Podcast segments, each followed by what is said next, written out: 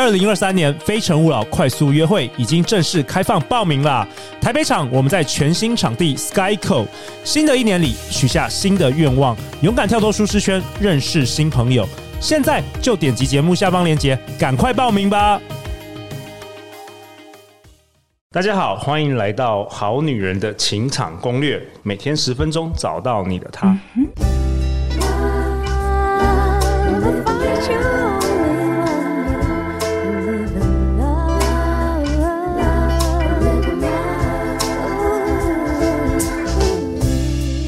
我是你的主持人陆队长。相信爱情，所以让我们在这里相聚，在爱情里成为更好的自己，遇见你的理想型。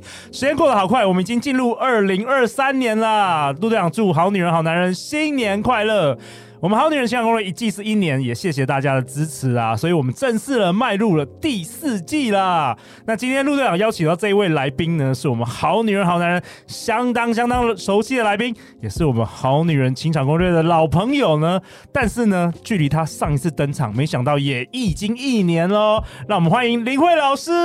嗨，各位我的好女人好男人，大家好，我是林慧老师。林慧老师是林慧老师的说话失俗的创办人，他去。去年也创立了自己的一个 podcast 节目，来跟大家分享一下。对，我去年呢，终于有自己的 podcast 了，然后我要非常的蹭一下好女人的情场攻略，给你没问题，没问题。希望大家有机会可以来听一下。那我的节目是属于那种表达工具包型的节目，就是每一集呢会用这种呃知识尝试的方式来教大家一些说话的技巧，然后希望陪伴大家上班啦，或是睡觉前听到我的声音又能够有干货。就是 So What 林慧你来，哎，So What 林慧你来，哎，这。林慧老师真的要感谢你，你记不记得我们三四年前就是第一季二零二零年的这个好女人情感攻略，你是前几位上我们节目的来宾。我觉得我们两个人那时候很像举光原地，真的是不堪回首，真的。然后，但是我觉得我听到林慧老师一个最好的建议，他说陆队长，如果你要做一个专业的节目的话，你一定要有开头跟结尾。所以大家如果去听第一季的前面几集，当可能二三十集是没有开头没有结尾，就只有大家好，然后最后就拜拜。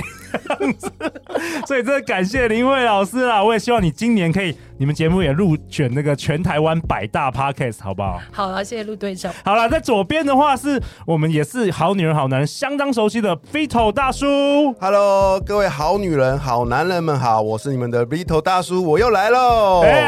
大叔，你也是一个 Podcast 节目的主持人，也跟大家介绍一下吧。好啊，我的节目呢就是跟林品熙女神合作的粉红地狱辛拉面。我们的节目啊推出到目前已经采访了超过六十位各行各业优秀的老师哦，哦，所以说你如果喜欢听哎满满有料、有干货、有欢笑、有泪水的内容的话，一定要每个礼拜收听我们的粉红地狱辛拉面哦。哎，真的很棒哦！哎，林慧老师，你知道吗？他们这节目啊，是我帮他们牵线的。我把我，我把这个组合凑在一起，因为我觉得感觉很像康熙来的这种感觉。真的，我觉得有哎，而且有点特色。节目越来越精彩，好好听。太感谢你们了，对啊，那我也要感谢陆队长啊，要不是要不是你啦，我也不会过得这么水深火热。哎、欸，林慧老师，我在我当你邀约，就是邀请你来上我们好女人情感攻略二零二三年一月的这个节目，我当时是不是跟你说，林慧老师，我需要在今年度，我们要给好女人好男人一个全新的。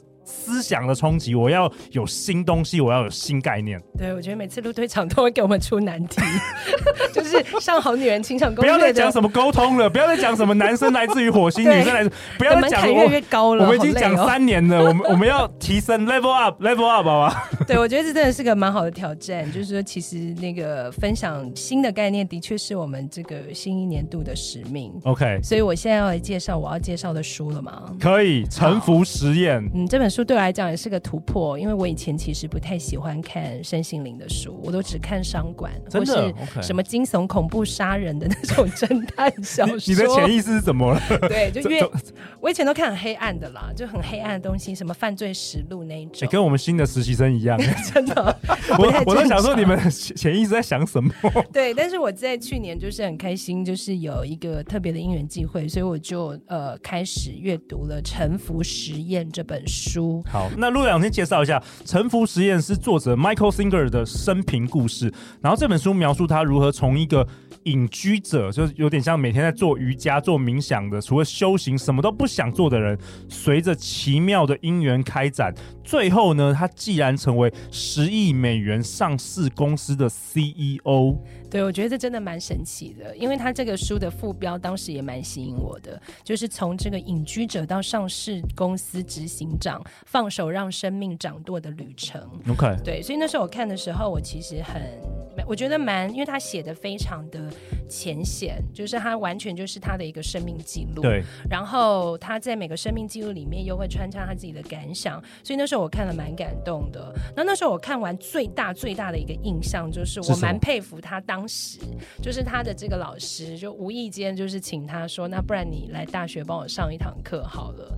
那因为他那时候其实已经开始过那个隐居式，就是嬉皮式的生活，结果他竟然就真的就是打赤脚，然后绑马尾，就是穿着嬉皮的打扮。听说第一天上课好像还上半身没穿衣服，对，好像上半身还没穿。学生学生说没关系，让他上。对，然后他就去教课了。我觉得这是我对我蛮冲击的一个画面哦，因为我自己本身以前其实还蛮在意。就是有一些世俗的框架，就是会觉得说，好像你在做某件事情，你就一定要有一个外在的样子，哦，然后甚至呃。可能会去，对，或者可能会去设计它，比如说哦，你可能一定要穿什么颜色的西装外套，或你就是一定要穿裙子，或者你要不要看一下你那天带的包包是不是哪个牌子的，你才能去哪一家企业？哦，对，就会有这种框架在哦。所以我那时候看到他分享这一段，就是很帅气，他就去教课，而且他教的其实是我记得是类似经济学方面的课程。对，所以我就觉得他真的完全在他很年轻的时候，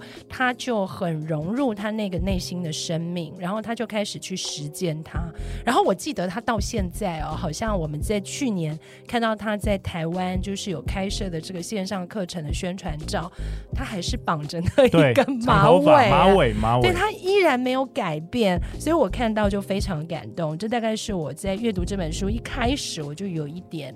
让我自己很难以忘怀，然后就会去审视自己是不是被非常多的外在框架而绑住，而忘记其实内在的力量才是真正强大的。哇，OK OK，所以这是你最感动的地方。对，就一开始蛮 shock，然后就会去想说，算了，那我长那么胖应该也没关系。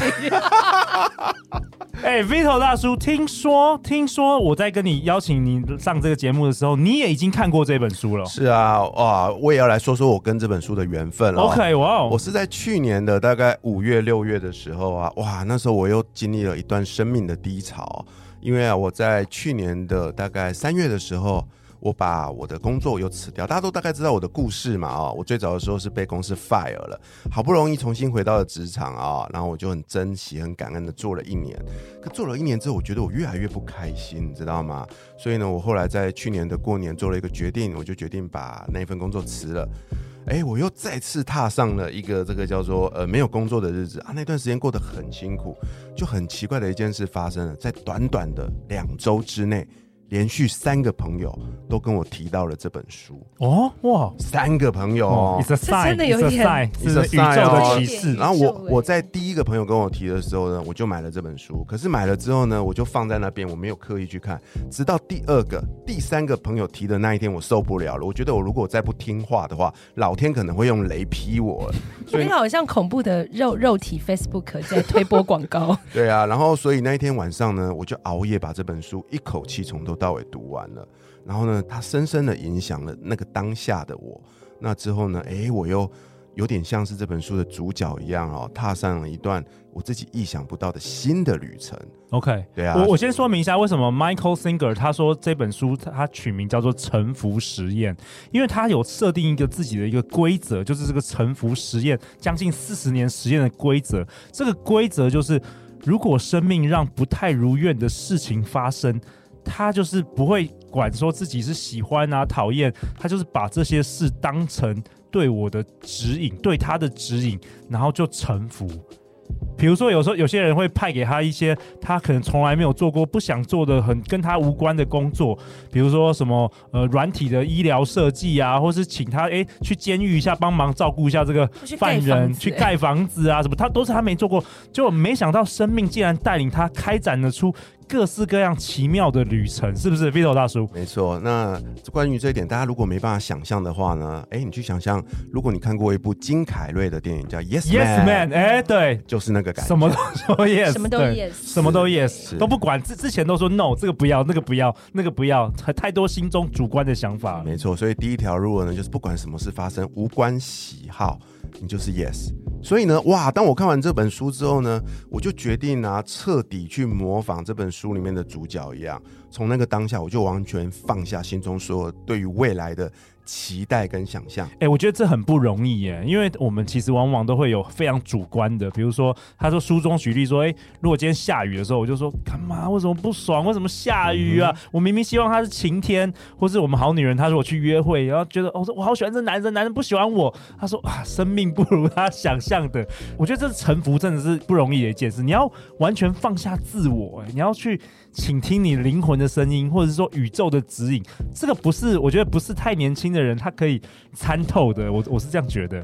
神奇的是啊，当我看完这本书之后，我就发生了一连串不得不让我臣服的事件。哎，怎么说？怎么说？举举例来说，大家都看到，大家都有看过我的脸书的分享嘛？我去年陆续发生了好多事，包含了到书店去打工。对对，那也是因为一个邀请，我就说好啊。然后呢，比如说我又回到呃企业去上班。那也是一个因缘机会，我就说好啊。那包含呢，哎，来录这期节目，其实我一直想要用这个主要来宾的身份回来，结果呢，每次呢，陆队长都说，哎，你来当一个陪衬的，我 我就说好啊。他这讲话有这么直白吗？